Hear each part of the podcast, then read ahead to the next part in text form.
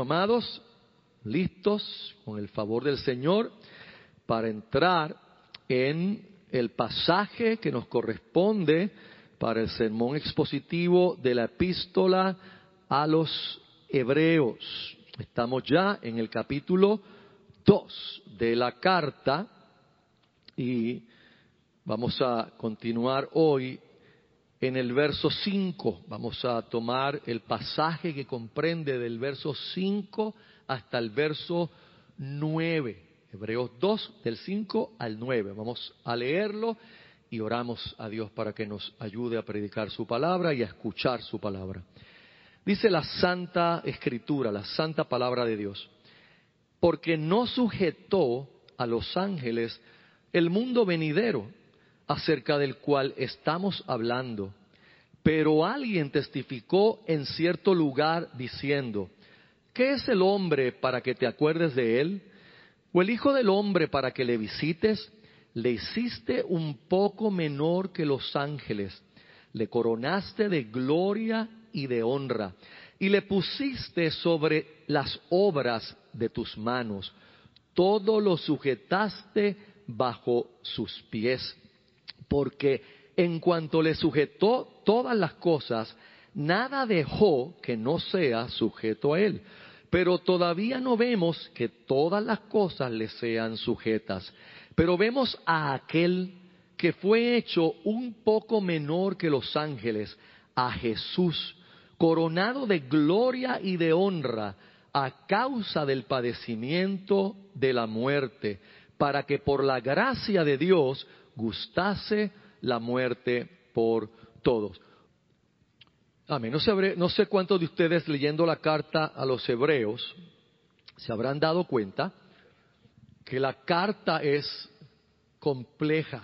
Lo dijimos desde, desde la primera vez que arrancamos, es una carta complicada. Eh, no es una carta que su interpretación sea tan fácil como son otras de las epístolas y otros escritos históricos que son más fáciles. Esta carta tiene cierta complejidad por a quién está dirigida y bajo qué situación eh, se dirigió a la audiencia original. Así que es importante comprender que esta carta es probable que tenga diferentes personas a las cuales está siendo aplicada. Recuerde que la audiencia original son judíos convertidos al cristianismo, pero de cultura griega, o sea, judíos helenistas, de cultura griega, lenguaje griego, y que se han convertido al cristianismo y están siendo presionados por persecución y están siendo presionados también por los judíos no creyentes para que abandonen su fe en Cristo y regresen al judaísmo, para que vuelvan otra vez a confiar en la ley de Moisés para lo que ellos entendían era su salvación. Aunque nosotros estamos claros que por la ley de Moisés nadie se salvó en el Antiguo Testamento porque ninguna carne será justificada por la ley, dice la Escritura, sino aún los santos del Antiguo Testamento, su salvación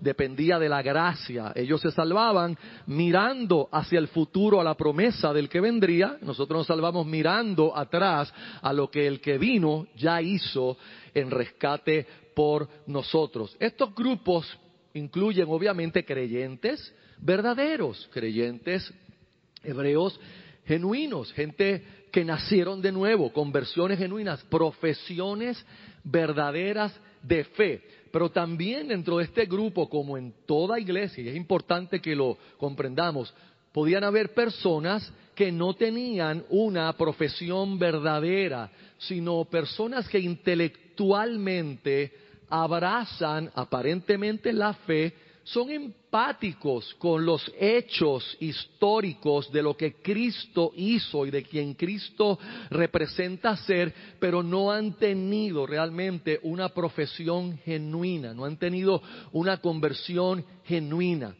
Este, este escritor está haciendo esto de manera pastoral. Recuerde que él describe este escrito en capítulos adelante como una breve palabra de exhortación. So, este es como un pastor que está eh, preocupado y ocupado por la iglesia, especialmente esta iglesia compuesta de judíos, y les escribe una carta para animarlos, para exhortarlos, pero también la carta va a incluir cinco amonestaciones y advertencias solemnes, amonestaciones y advertencias solemnes, que son las que dan el carácter más complicado a la epístola. Son esas cinco amonestaciones, la cual ya vimos la primera de ellas el domingo pasado, la advertencia a no descuidarnos, no sea que nos deslicemos.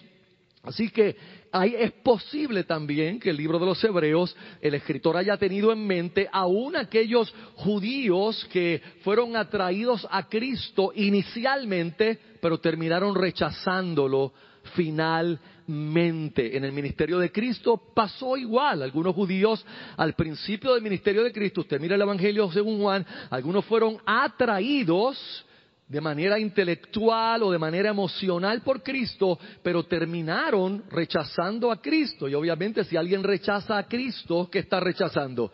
La única oportunidad de salvación que se tiene. Por lo tanto, esa persona estaría entrando en condenación eterna. Entonces, es importante tener en mente esa audiencia original todo el tiempo que uno está bregando con esta carta. ¿Por qué? Porque si uno no comprende la audiencia, puede uno llegar entonces a conclusiones que no van a ser congruentes con el resto de los pasajes claros que tenemos en la Biblia. Entonces, una de las cosas que hace esta carta bien interesante y, complicada para interpretar es la tensión que existe en esta carta entre lo que es las promesas de Dios versus esas exhortaciones y advertencias que nos trae la carta que de repente, de una primera mirada, parecerían poner en duda ciertas promesas que ya nosotros tenemos claras, como una de ellas sería, perdón, la salvación eterna la perseverancia de los santos o el hecho de que un creyente verdadero no tiene posibilidad de perder la salvación. Un creyente verdadero no tiene posibilidad alguna de apostatar de la fe finalmente negando a Cristo. Si alguien niega a Cristo finalmente en su vida, entonces nunca fue un creyente verdadero, aunque haya estado en la iglesia 20 años, aunque haya estado sentado y asintiendo mentalmente y asintiendo intelectualmente, pero no era un creyente verdadero. Entonces, si fallamos en ver eso, entonces chocaríamos con las doctrinas claras. ¿Qué uno hace cuando uno entra a una carta, esta o cualquiera otra o cualquier otro libro, y uno encuentra un pasaje o, algunas advertencias que de repente me hacen pensar, pero, pero ven acá, esto como que me suena a que yo puedo perder la salvación como cristiano, pero es que acá yo entiendo que no. Entonces, ¿qué, ¿qué, es lo que tenemos que hacer? Bueno, en teología se llama la analogía de la fe, que simplemente no es otra cosa sino el principio más rudimentario de interpretación bíblica. Es la Biblia interpreta a la Biblia. Entonces, cuando tengo un pasaje oscuro, o algunos pasajes en algún libro que son más oscuros, ¿qué yo tengo que hacer o qué es lo que puedo hacer? Tomar de los pasajes claros y venir de ellos hacia acá. Si parto de los oscuros hacia los claros, entonces realmente voy a entrar en confusión. ¿Qué yo tengo claro? ¿Y qué tenemos claro nosotros en la doctrina reformada? Porque es la doctrina bíblica. ¿Qué tenemos claro en el Evangelio? Que Cristo nos salvó eternamente. Que Cristo nos salvó para siempre. Y que no hay manera que uno de los elegidos se vaya a perder. Eso nosotros lo tenemos claro, es una convicción no negociable, es una convicción que nunca podrá cambiar en nosotros. ¿Por qué? Porque la Biblia es clara. obviamente hoy no vamos a hacer un estudio de, de la salvación eterna, pero si usted va a Juan capítulo 10, Jesús es claro cuando dice, mis ovejas oyen mi voz y me siguen. Y él dice que nos llama por nombre y dice que no perecerán jamás, ni nadie las arrebatará de mi mano. Eso está más claro que el agua. Ninguna oveja del Señor, ninguna que esté en su mano, se podrá perder. Cuando yo tengo eso claro y voy a Hebreos y me encuentro con unos pasajes que, ¡uh! espérate, esto está como insinuando que no puede estar diciendo lo contrario a lo que Cristo dijo, porque entonces la Biblia se contradeciría a sí misma y dejaría de ser la palabra inerrante de Dios, lo que indica que del pasaje claro voy a mirar el pasaje más oscuro y a entender lo que dice. Un segundo punto dentro de esta introducción. Es importante que entendamos que no estamos diciendo que las advertencias que trae el escritor de Hebreos son aguaje. No, porque si alguien entonces dice, bueno, pues yo estoy claro que la salvación no se pierde, ah, pues entonces olvídate del escritor de los Hebreos lo que estaba era aguajeando, esos pasajes conmigo no tienen que ver. Esa actitud es errónea es contra el Evangelio y es contra la Biblia. Recuerde, el escritor de los Hebreos, al igual que yo esta mañana, que sirvo pastoralmente a ustedes en la congregación, principalmente en la predicación de la palabra, yo no sé de ustedes que están aquí sentados ahora mismo, yo no sé quiénes son salvos. Yo no sé eso. Yo no sé eso, hermanos. ¿Por qué yo no lo sé? Porque yo no tengo ese conocimiento. Ah, pero tú ves fruto. Sí, pero yo puedo ver fruto moral en personas que no son creyentes. Fruto moral, buenos matrimonios, obedecen la ley. Y, no los hace creyentes eso. Entonces, hay que entender que hay una iglesia invisible, invisible para mí, que solo Dios la ve. ¿Cuál es la iglesia invisible? Los que son salvos, los nacidos de nuevo, que Dios nos mira esta mañana y Dios sabe quiénes somos de aquí, los que hemos nacido de nuevo, pero Dios también sabe si alguien aquí esta mañana, uno de nosotros, tiene una profesión falsa o tiene una profesión que no es genuina. ¿Qué pasa? Que si yo voy a hacer una advertencia, ¿a quién le voy a hacer la advertencia? A todos. La advertencia la hacemos a todos en general para que la gracia de Dios y el Espíritu de Dios opere en los corazones de todos, en aquellos que son salvos para advertirles que no descuiden la salvación tan grande que Dios nos ha dado. ¿Porque la puedo perder? No, no porque la puedes perder, porque es demasiado grande para vivir en pereza espiritual descuidando lo que a Cristo le costó su vida. Y para otros, la exhortación viene a decirles, verifica tu fe. Piensa si tú estás en Cristo. Piensa si tú eres salvo o no, porque esa pregunta es más importante que qué vas a comer cuando se acabe esta reunión. Eso es más importante que qué vas a comer, si pizza o si vas a comer un sándwich o si vas a comer un T-bone steak, porque eso es temporal, pero tu salvación o tu perdición es eterna. Desde ese punto de vista tenemos que entender que la carta a los hebreos proporciona gran ánimo, hermanos, a los creyentes. Con todas sus advertencias y promesas, proporciona gran ánimo. Y a lo largo de la carta vamos a ver que debemos prestar atención al peligro de descuidarnos. Ya lo vimos el domingo pasado, el peligro de descuidarnos. Vamos a prestar atención al peligro de la incredulidad. No sea que por la dureza de corazón alguien eh, se, le endurezca el corazón, hermanos. Y vamos a hablar de eso que va a ser bien importante. El peligro de la inmadurez espiritual.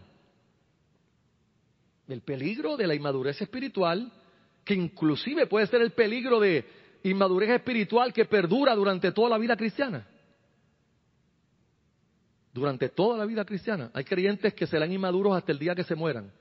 No estoy diciendo que son salvos, son inmaduros en la fe, no han crecido, no crecen en la fe.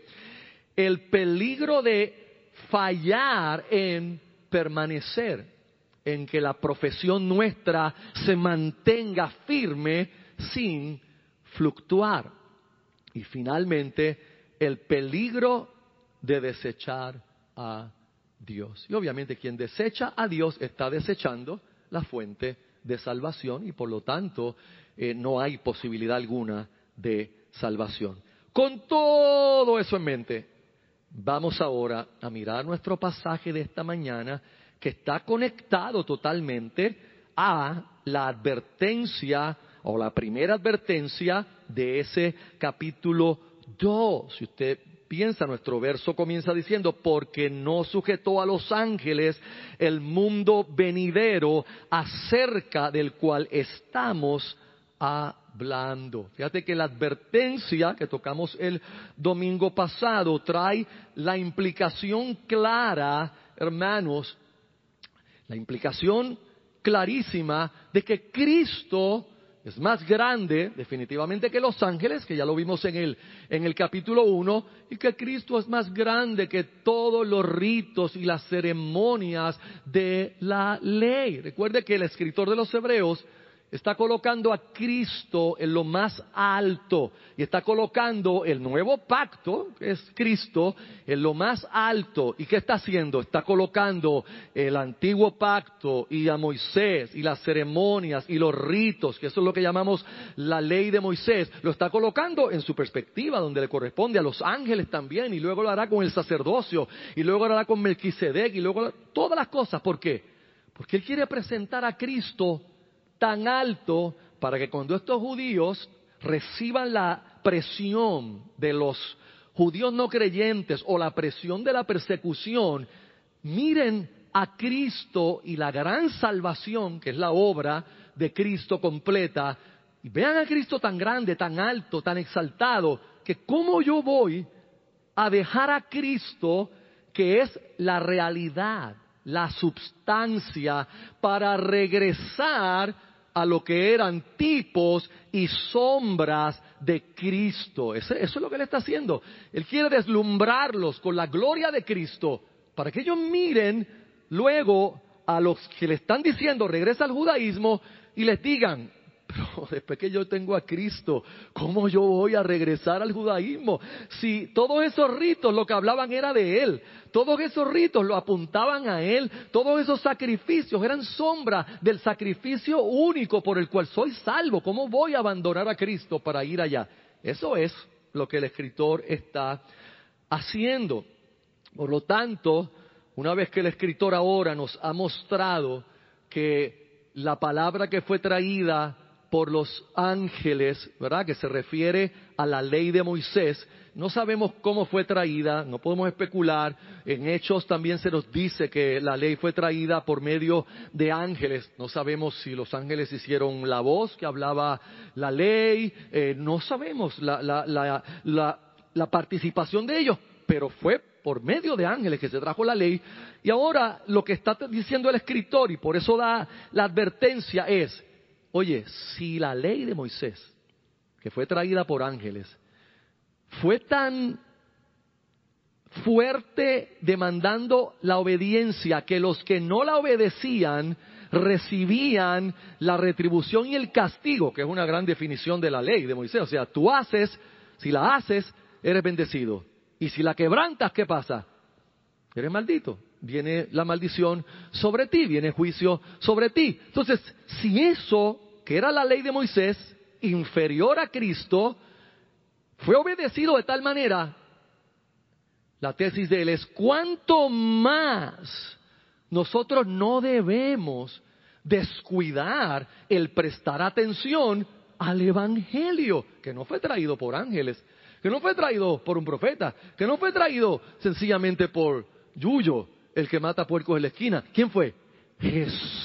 Jesús, el Rey de Gloria, el Hijo de Dios, Dios mismo, hecho carne, nos trajo el Evangelio. La conclusión final es, si yo no hago caso, si yo descuido, si yo no escucho el Evangelio, si yo desecho el Evangelio, que es la oportunidad de salvación, definitivamente esa persona va a deslizarse hasta perderse.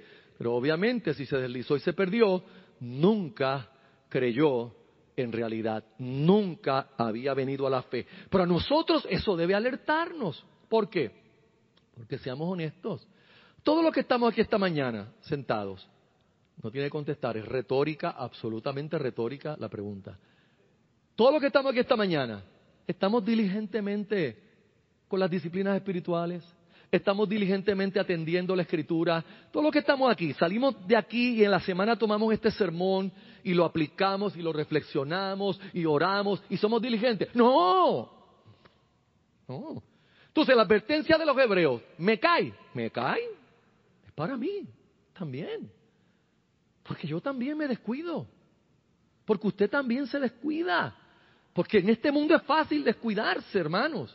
Y el escritor está llevando a estos creyentes, manténganse en lo que han oído. No es lo que oyeron. Ya oyeron la ley, pero la ley quedó obsoleta. En lo que han oído, que es que el Evangelio, para que no se deslicen. Así que ahora nuestro pasaje comienza con una inferencia práctica de la superioridad de Cristo sobre los ángeles, que ya se discutió en el capítulo 1. ¿Y cuál es esa, esa eh, inferencia que hace el escritor? Bueno, puesto que Cristo, según el testimonio mismo de las escrituras, es superior a los ángeles, entonces en el mundo venidero no son los ángeles los que van a tener autoridad. ¿Quién va a tener toda la autoridad? Cristo. Él, ya nos mostró, Cristo es más grande que los ángeles. Ahora la inferencia es, pues si Cristo es mayor que los ángeles, el, que el más poderoso de ellos, que Miguel que se le llama el príncipe de, de los hermanos o el príncipe del pueblo de Dios, debo decir, más grande, más grande. Por lo tanto, en el mundo venidero es Cristo el que va a tener la autoridad. Y con Cristo, todos aquellos a quien Cristo les delegue autoridad. Hablando de hombres, no de ángeles. Entendamos bien, hablando de hombres, no de ángeles. Entonces, fíjese que cuando lo habla del mundo venidero, el escritor dice del cual estamos hablando. Él habla, no tendrán los ángeles autoridad en el mundo venidero, no fue a ellos que se sujetó el mundo venidero, del cual estamos hablando. O sea que ya en el capítulo 1, que en el principio del 2, el escritor nos dice, yo les he estado hablando de ese mundo venidero. Entonces, ¿Cómo definimos ese mundo venidero? ¿Él está hablando de las calles de oro, el mal de cristal? No, hermanos. Él está hablando del nuevo orden establecido por Jesucristo, el reino de Dios, el nuevo orden que se establece, que realmente ya fue inaugurado, pero tendrá su plenitud cuando? En el regreso de nuestro Señor Jesucristo por nosotros. Y el reino entonces vendrá en plenitud y será entregado, dice la Escritura, al Dios y Padre. Por eso en el capítulo 1, en el verso 13, ya el escritor nos ha dicho, pues a cuál de los ángeles dijo Dios jamás, siéntate a mi diestra hasta que ponga a tus enemigos por estrado de tus pies. Lo que implica que ya Cristo comenzó a reinar pero la plenitud de su reinado, para efectos de aquí de la tierra, no será completa y plena, valga la redundancia, hasta que Él no regrese y entonces hasta el último de sus enemigos será puesto por estrado de sus pies y Pablo nos enseña entonces en una de sus cartas que el último enemigo que será puesto por estrado de sus pies es quién? La muerte. Eso, vamos bien hasta aquí. Esto es simple. Es más, Quizá la, inferencia nos parezca demasiado, demasiado obvia. Eso es redundante, eso lo sabemos, sí. Pero tenga en cuenta algo. El escritor no nos está dirigiendo esto de primera mano a nosotros. ¿A quién él le dirigió esto de primera mano? A judíos convertidos al cristianismo que tenían el peligro de que en aquel momento las creencias del judaísmo llevaron a una creencia superior de los ángeles, a magnificar a los ángeles y no solamente creencias erróneas, porque en el texto bíblico se presentan con gloria, porque en el libro de Daniel usted ve hablar de cosas que no podemos explicar hoy, algún día nos tocará llegar a esos libros, Dios me ayude y nos ayude a los ancianos cuando lleguemos a Daniel, cuando eso yo creo que ya yo voy a pasar el batón. Entonces, cuando uno ve un libro como el de Daniel, que hay un guerrero, ángel, que pelea con un tipo que se llama príncipe de Persia, pero no es un rey físico, es una autoridad espiritual, usted debe entender entonces que los judíos tenían en un concepto bien alto a esos seres angelicales.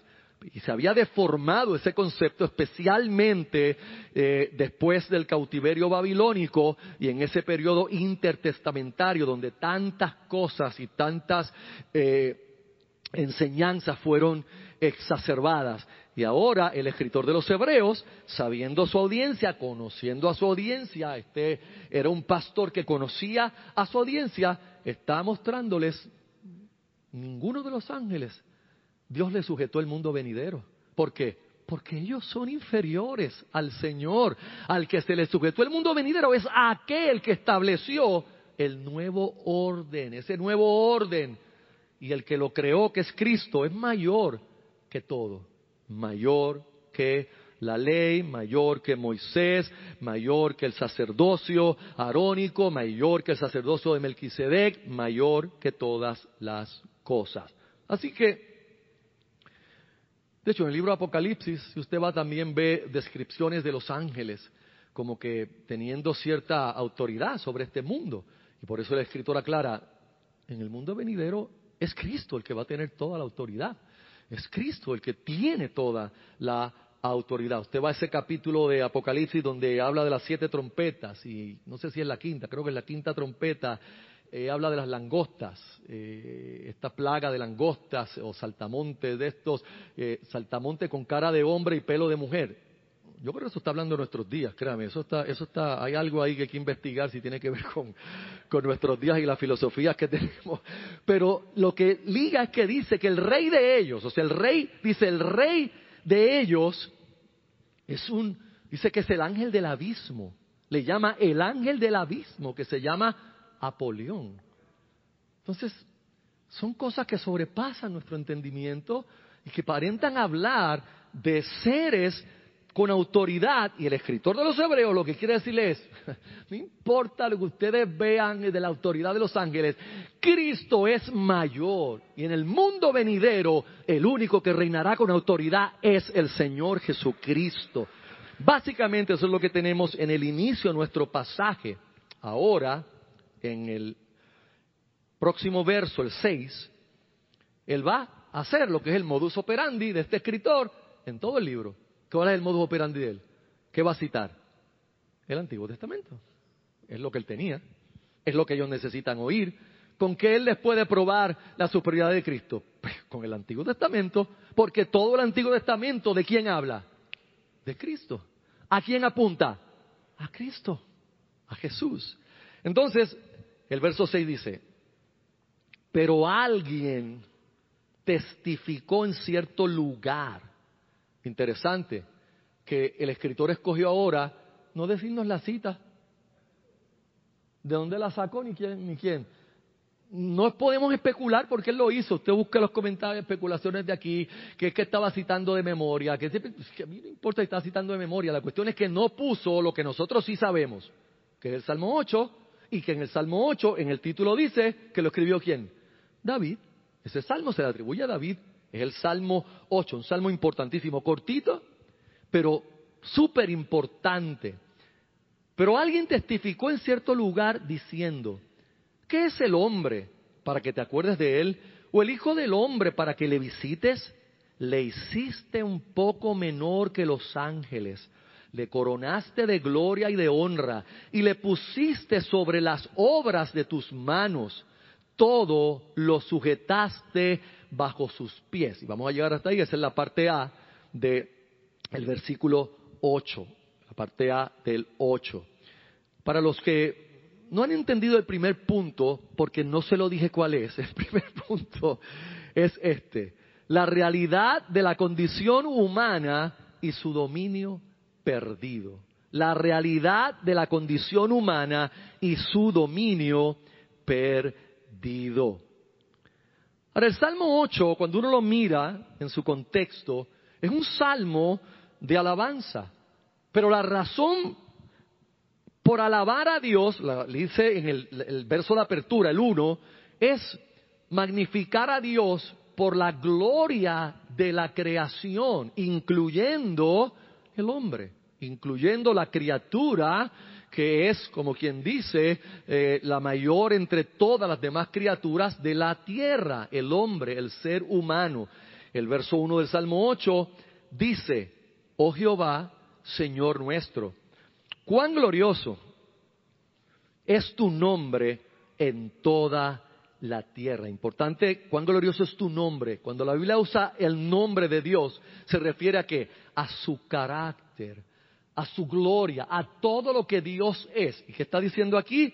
Que todo lo que Dios es, su carácter, su naturaleza, su poder, se ve en toda la tierra, está en la creación. Luego dice, has puesto tu gloria sobre los cielos. Y aquí no está hablando del tercer cielo, aquí está hablando de nuestro cielo, del cielo atmosférico, de la gloria de ese cielo que está lleno de constelaciones, hermanos.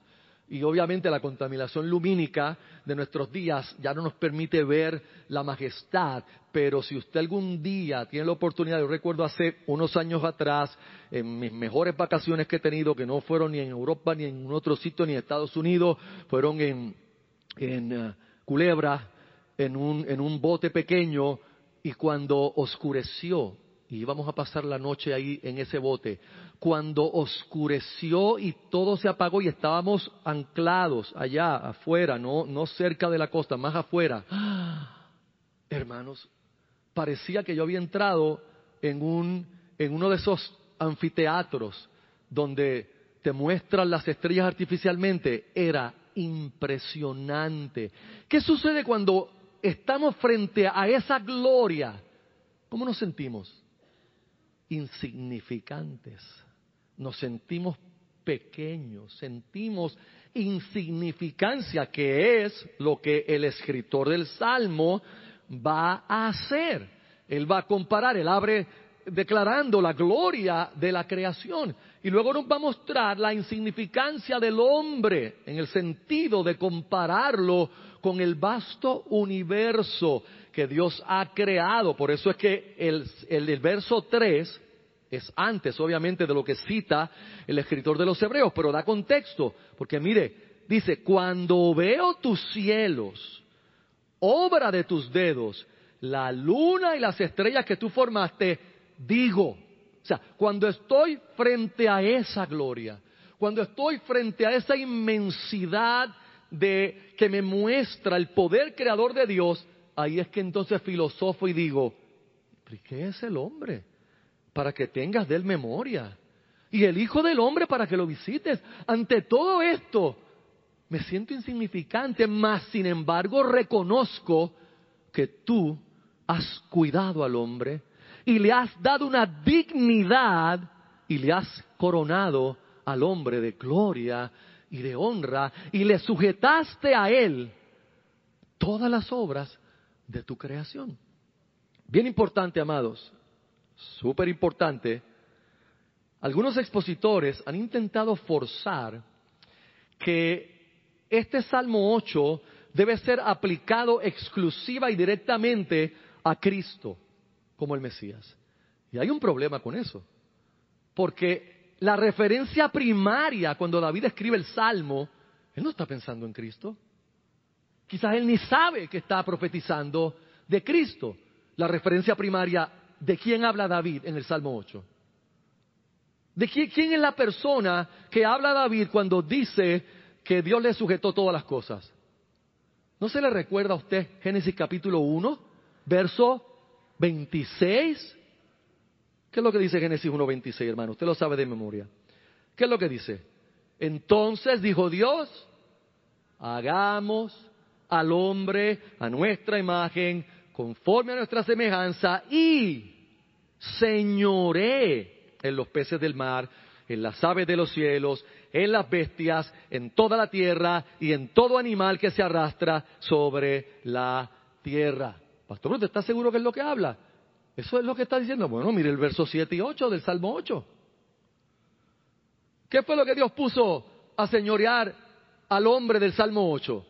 Ovejas y bueyes, todo ello, asimismo las bestias del campo, las aves de los cielos, los peces del mar, todo cuanto pasta por los senderos del mar. La Biblia interpreta a la Biblia, el Salmo 8, en su referencia inicial, habla de nosotros, habla del hombre, habla de la raza humana. En su referencia profética, habla sobre Cristo, habla sobre el hombre ideal, habla sobre el hombre perfecto, y lo vamos a ver en un momento. Pero si no aplicamos de esa manera entonces el escritor, no entenderíamos lo que el escritor de los Hebreos está interponiendo cuando presenta el Salmo 8. ¿Por qué él está presentando el Salmo 8 en esta aplicación, esta inferencia que está haciendo? Porque nos va a presentar que ese hombre que Dios creó y que le dio dominio y que le dio señorío, lo perdió. Lo perdió. Y es exactamente lo que nos expresa el escritor cuando dice, todo lo sujetaste bajo sus pies. Porque en cuanto le sujetó todas las cosas, nada dejó que no sea sujeto a él. Mire cómo, este, es este ya es el escritor explicando el Salmo 8. Él dice, porque en cuanto le sujetó todas las cosas, nada dejó que no sea sujeto a él. Pero todavía no vemos que todas las cosas le sean sujetas.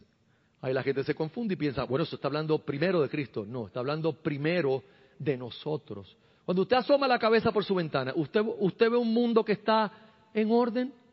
¿Usted ve un mundo que está en sujeción del hombre? ¿Usted cree que el hombre tiene señorío sobre esta creación y sobre el mundo? No, pero lo tuvo. Lo tuvo. Entonces tiene que haber una explicación de por qué tuvo señorío y ahora no lo hay. Porque el hombre, con todos los adelantos tecnológicos que puede haber en el siglo XXI, tiene, puede tener un grado alto de influencia sobre la naturaleza y lo creado, pero señorío, autoridad, no tiene ninguno. Sino, remóntese en su mente a septiembre 20 del 2017 y piense en la impotencia que usted y yo sentíamos mientras los vientos de María barrían nuestra isla. ¿Qué usted podía hacer? Yo sacar agua de las ventanas, que uno paga carísimo, de mete el agua como si fuera la catarata del Niágara. ¿Qué es esto? Esto está peor que antes. No podía hacer nada. pero estoy en el siglo XXI, no han hecho algo que controle los huracanes, no nada. Peor están en, el corredor de los ciclones en Estados Unidos, porque por lo menos el huracán, muchachos, está esa muchacha ahí días y días, que viene, que viene, que viene. El, twister no. El twister, el tornado, hay unas cositas ahora que anuncian con, con un poquito de tiempo y una alarma suena y todo el mundo para, para los sótanos. Pero viene la tromba esa y se lleva todo. ¿Qué puede hacer? Nada. No puedo hacer nada. Ah, pastor, pero he visto que los hombres tienen, oh, tienen gran dominio sobre los animales. Es cierto, tienen cierto dominio porque todavía, todavía aunque deformada, está la imagen de Dios. Pero también usted ha visto los videos cuando los animales atacan. La muchacha que controlaba la horca la, controló por buen tiempo. Hasta que la horca le dio con agarrarla, llevarla para abajo y la ahogó. Porque realmente ya no tiene control puede tener influencia, pero no control. El hombre no puede controlarse ni a sí mismo, ni a sí mismo. Por eso un hombre casado sale de su casa a verse con una mujer, dejando a su familia en situaciones terribles, porque no puede controlarse a sí mismo, porque tiene celular, tiene iPad, tiene iPod, tiene cuanto gadget existe y cree que tiene control de la vida y no puede controlar ni sus pasiones. No puede controlar ni sus apetitos desenfrenados. Entonces, ¿por qué? ¿Qué, qué pasó? Usted sabe lo que pasó. ¿Usted conoce lo que sucedió? El pecado deformó todo. Porque el hombre, el hombre que fue creado para señorear y dominar, bajo el engaño de Satanás, quiso autonomía de Dios. quiso independencia de Dios, porque la serpiente le dijo, no, no, no, no muchachas, lo que pasa es que Dios sabe que el día que tú comas de esto, tú vas a ser igual que Él. Y si tú eres igual que Él, pues ya tú no tienes que estar sujeto a Él, porque tú eres como Él. Eso es independencia, autonomía. Y el hombre pecó contra Dios. Cuando pecó contra Dios, todo todo se deformó mucho más de lo que yo le puedo expresar, hermano. Todo cayó. Cuando uno habla de la caída, es una gran palabra. Todo cayó, amados. Por eso es que el escritor dice, pero todavía no vemos que todas las cosas estén sujetas. No. Porque estamos en este tiempo donde a pesar de que usted y yo somos cristianos, y de que Cristo está coronado, sentado a la diestra del Padre, estamos en esta tensión y tirantez entre el ya lo tengo pero todavía no, porque todavía el reino no ha sido consumado en su expresión final en la tierra. Y ya soy salvo, pero no soy perfecto. Tengo salvación, pero estoy luchando por mi santidad, con días mejores y con días peores, pero estoy luchando, yendo y luchando contra el pecado. Así que la explicación de esto está en dos capítulos que no podemos entrar a ellos, no me va a dar el tiempo. Capítulo 2 y 3 de Génesis. Usted lo sabe. El hombre cayó. Hay un, hay un comentarista de mucho tiempo y que algunos que ya han leído tanto ahora lo consideran como, ah, bendito, este, hace poco fue Chico, José Chico, estaba dando una promoción de logos y, dijo que Matthew Henry era, el comentario era devocional. Y digo, wow, devocional. Ha leído ahora tantos comentarios que Matthew Henry devocional. Sin embargo, Matthew Henry, chicos, si me estás viendo esto, lo dije. Alguien tenía que decirlo, yo lo dije. Matthew Henry, creo, mi humilde opinión, humilde hermano, y la palabra operante en esa oración, humilde escribe lo que para mí considero una de las mejores explicaciones de la profundidad de esta caída. Pues yo creo que usted y yo a veces no hemos entendido la profundidad de esta caída. No, yo mismo no lo he entendido. Cuando salgo a guiar al tráfico y yo pienso que todo el mundo que está guiando al lado mío debe portarse bien. Qué, tontería la mía. Eso no es tonto. Es tonto y es pecado. ¿Sabe cómo se llama? Autojusticia. Yo salgo a la calle lleno de autojusticia, pensando que como yo voy a hacer las cosas bien, todo el mundo tiene que hacerlas bien. Y cuando no las hacen bien, ¿qué pasa? Me enojo y peco más. Entonces, cuando me enojo, termino pecando más. Pero este es un mundo caído. ¿Qué parte de caído yo no entiendo? ¿Cuál es la parte? ¿La del principio, la del medio o la del final? Un mundo caído en un mundo caído, la gente va a actuar pecando contra nosotros. La gente no se va a detener en el tráfico. Pasa, dale. Y tú también. Y el otro, todos pasen. No, eso, eso no sucede así. ¿Qué va a hacer la gente? Yo primero, aunque tú, yo llegue a la intercesión ahora mismo, tú llevas cinco minutos esperando, yo voy primero. Y uno dice, ¿pero qué? ¿Por qué pasa esto? por Génesis 2 y 3. Porque este mundo caído, Matthew Henry dice, hablando de los resultados de la caída, ahora, cuando ya era muy tarde, ellos, Adán y Eva, vieron la insensatez de haber comido el fruto prohibido.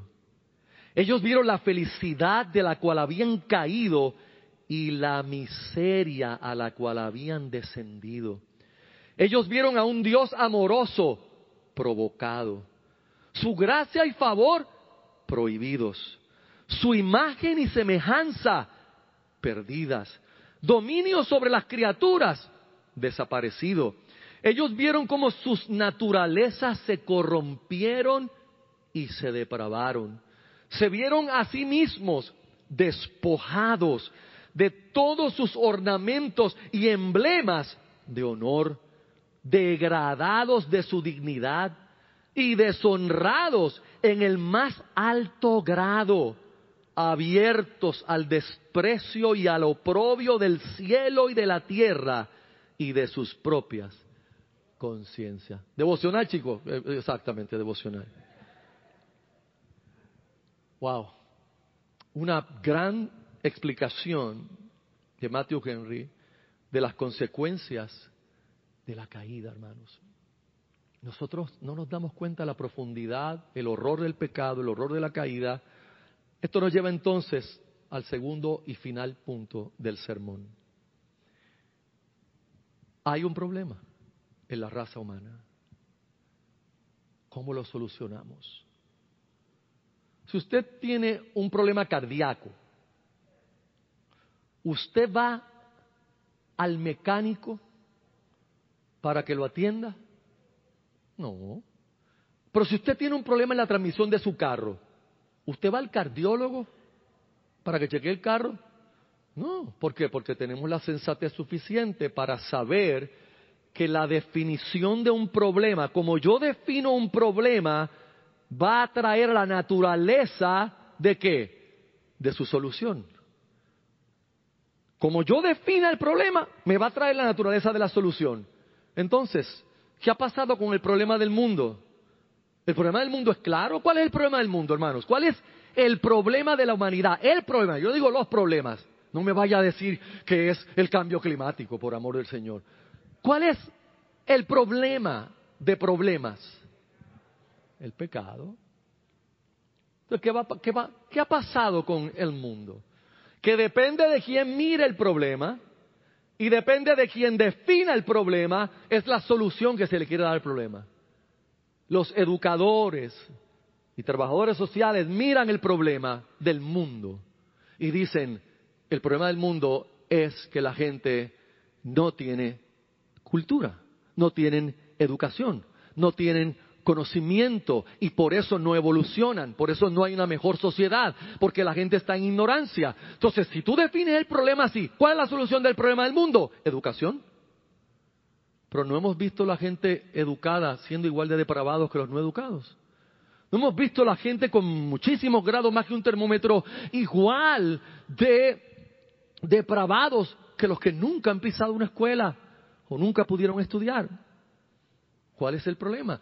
Si el psicólogo ve el problema, él va a tratar de traer una solución al problema de acuerdo a lo que él ve.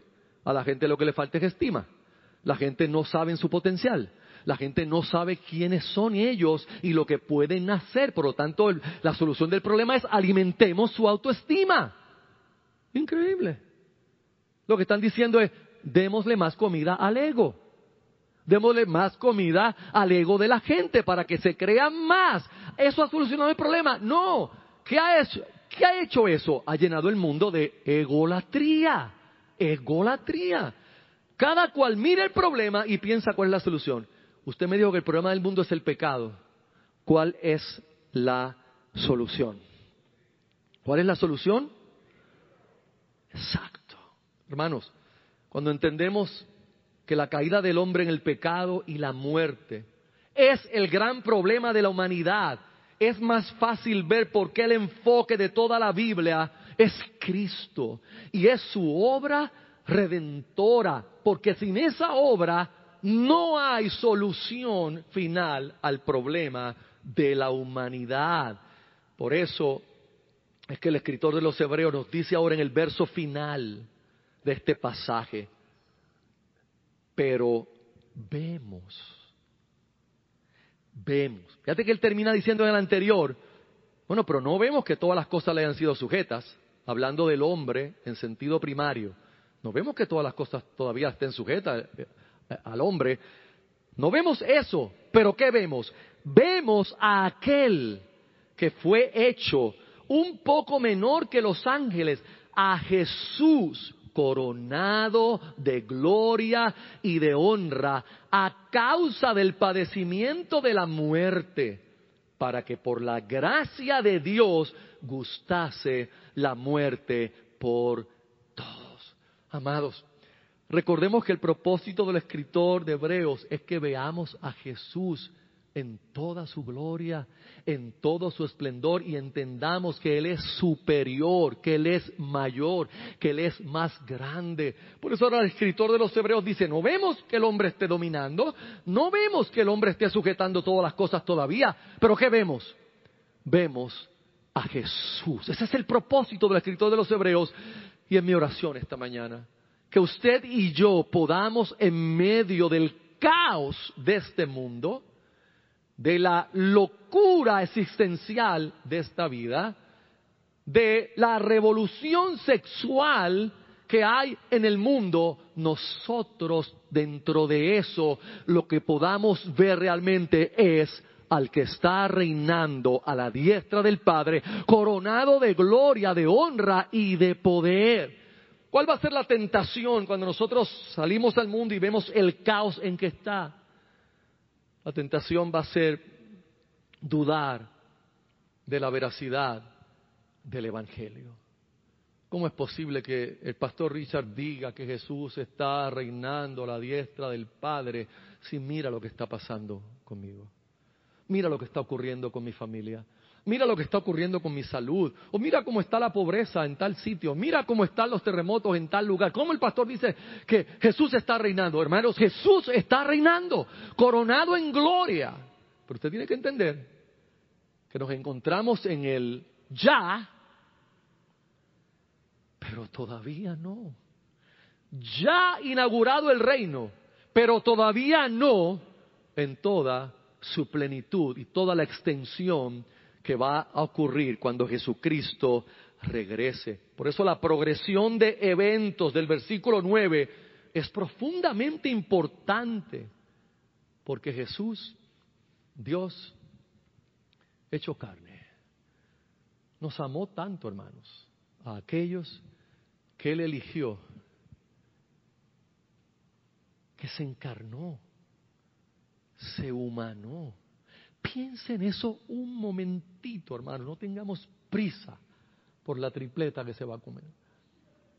Piensa en eso. El Hijo Eterno de Dios,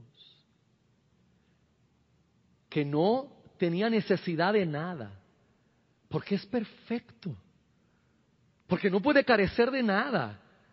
Él, el primogénito de toda creación, la fuente de todas las cosas. Él eligió y decidió la prerrogativa de humanarse y no usar sus atributos divinos. No que se los quitó, porque Dios no se puede quitar sus atributos, pero eligió la prerrogativa de no usarlos. Cuando vemos eso, la tentación de Jesús, a la cual Satanás lo empujó, dice uno de los evangelios, lo empujó realmente. Lo llenó de poder en el bautismo, lo ungió, lo empoderó y lo empujó a ser tentado. Una de las tentaciones que fue, hey, tienes hambre, llevas 40 días sin comer, dile, convierte esas piedras en pan. Jesús podía convertir las piedras en pan. Hermano, Jesús podía hacer una panadería de tres pisos. O simplemente podía hacer una mallorca con queso suizo, calientita, mantequilla. tengo hambre, sí, tengo hambre. Mi snack fue muy flojo esta, mañana. Fue bien flojito. Fue uno de esos lunchables, bien poquito. Se hizo menor que los ángeles. Ah, piense en eso, hermanos. Piénselo. Y no fue que eso le costó trabajo a él, no fue que él estuvo media eternidad pensando, lo hago, Padre, sí lo hago. No. Es que inmediatamente, ¿a quién enviaré? ¿Quién irá? Heme aquí. Por nosotros con nosotros, que lo íbamos después a negar y que aún después de convertidos íbamos a minimizarlo, a colocarlo en un lugar de nuestra vida, no en el lugar, en un lugar, a dejarlo de lunes a sábado para el domingo volver a tomarlo por nosotros. Piense. Por eso el escritor de los Hebreos le está diciendo a esos judíos cristianos, ¿cómo van a dejar al Señor? ¿Cómo van a dejar al que se humanó? Moisés no podía hacer eso. Aarón no podía hacer eso. Ningún ángel podía hacer eso. ¿Quién solamente podía? Jesús. Un dato interesante. Para el escritor, y yo honestamente no que me di cuenta yo, si no lo veo de un comentarista, no lo hubiera visto. Gloria a Dios por los comentaristas. El escritor de Hebreos viene diciéndole a Jesús el Hijo, desde que abrió la carta, el Hijo. ¿Cómo le dice ahora? No, no, ¿cómo le dice ahora? Vemos a aquel que fue coronado de gloria y honra a Jesús. Espérate, espérate, ¿por qué ahora de repente? ¿Por qué? Porque en su contexto quiere que ellos sientan, palpen, gusten la humanidad de Cristo. Que vean que Dios realmente tomó carne y su nombre fue llamado Jesús. Ese Jesús de Nazaret. El propósito de él es que esos judíos vean, sí, ese Jesús de Nazaret que anduvo haciendo bienes y sanando a los oprimidos del diablo porque Dios estaba con él conforme a Hechos 10:38, ese Jesús es el Hijo de Dios que fue a la cruz del Calvario, murió, resucitó al tercer día, ascendió y ahora está coronado de gloria y de honra a la diestra del Padre. Y si ustedes están pasando persecución y están tentados a regresar al judaísmo, vean a Jesús. Vean al que ha sido coronado de gloria y de honra, que por un breve tiempo se hizo menor que los ángeles para poder gustar la muerte por todos. Y ese todos necesita explicación, porque cuando dice que gustó la muerte por todos, no se refiere por todos los hombres sin excepción, sino se refiere al contexto que sigue y que va a ser temática de los próximos sermones, como por ejemplo el verso 10 de este mismo capítulo 2.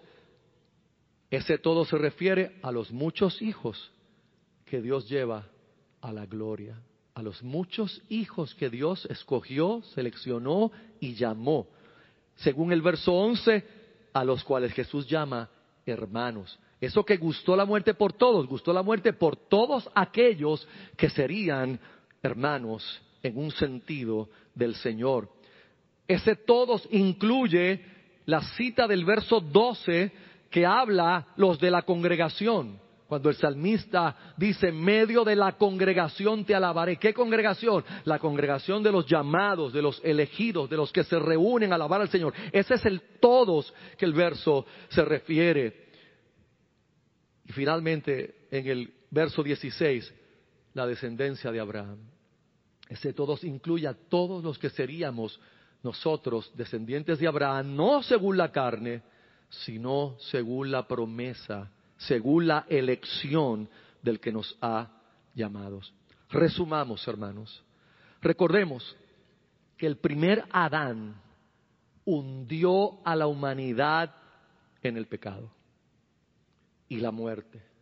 El postrer Adán entonces fue hundido en la muerte para beneficio de nosotros los llamados.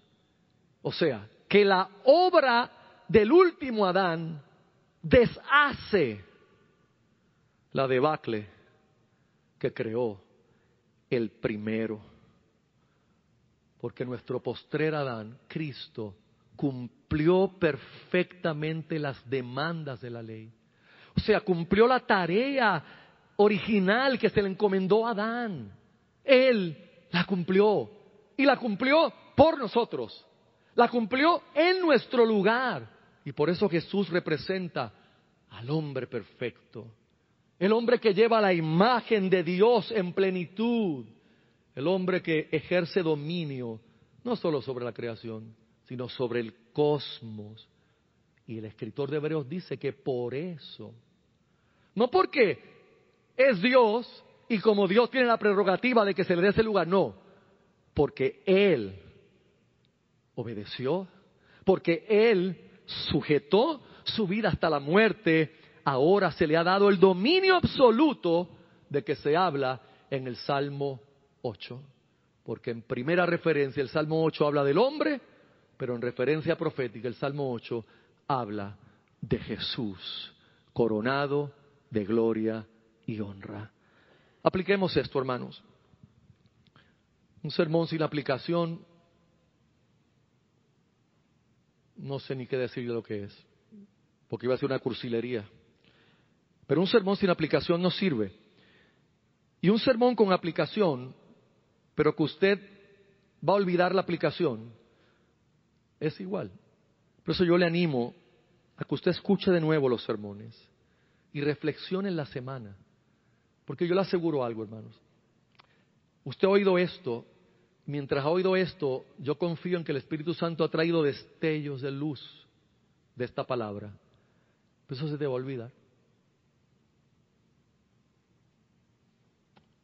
Te va a su ajetreo ahora, a la situación que estás bregando, mala o quizás en la bonanza. Las dos te van a robar igual. Las dos roban igual. Y se te va a olvidar. Vas a esperar el domingo que viene para otra vez oír y no hacer nada con lo que oigo. Y vamos a ver en Hebreo que hay una advertencia sobre eso porque eso puede producir incredulidad en nosotros, dureza de corazón. Oigo, oigo y oigo. Y más la gente que me dice, pastor, yo me, estoy, yo me conecto todo el tiempo, estoy diciendo sermones, sermones, sermones. Sermones son testigos contra mí en aquel día. Yo mejor no escucho tantos sermones. Porque escuchamos, pero es llover sobre mojado. No hay efecto, hermanos. No hay efecto. Oremos por el efecto del Espíritu Santo en nuestras vidas. Apliquemos lo aprendido. Son las dos y cuarenta, hermanos. Y no me importa. Absolutamente. Apliquemos lo aprendido. Pero ¿qué clase de aplicación es la que queremos dar? Yo no quiero pararme y decirle a usted, haga esto, haga aquello, porque entonces caería yo en el legalismo. Ore más, lea más la Biblia. no es eso. Esta aplicación es reflexiva.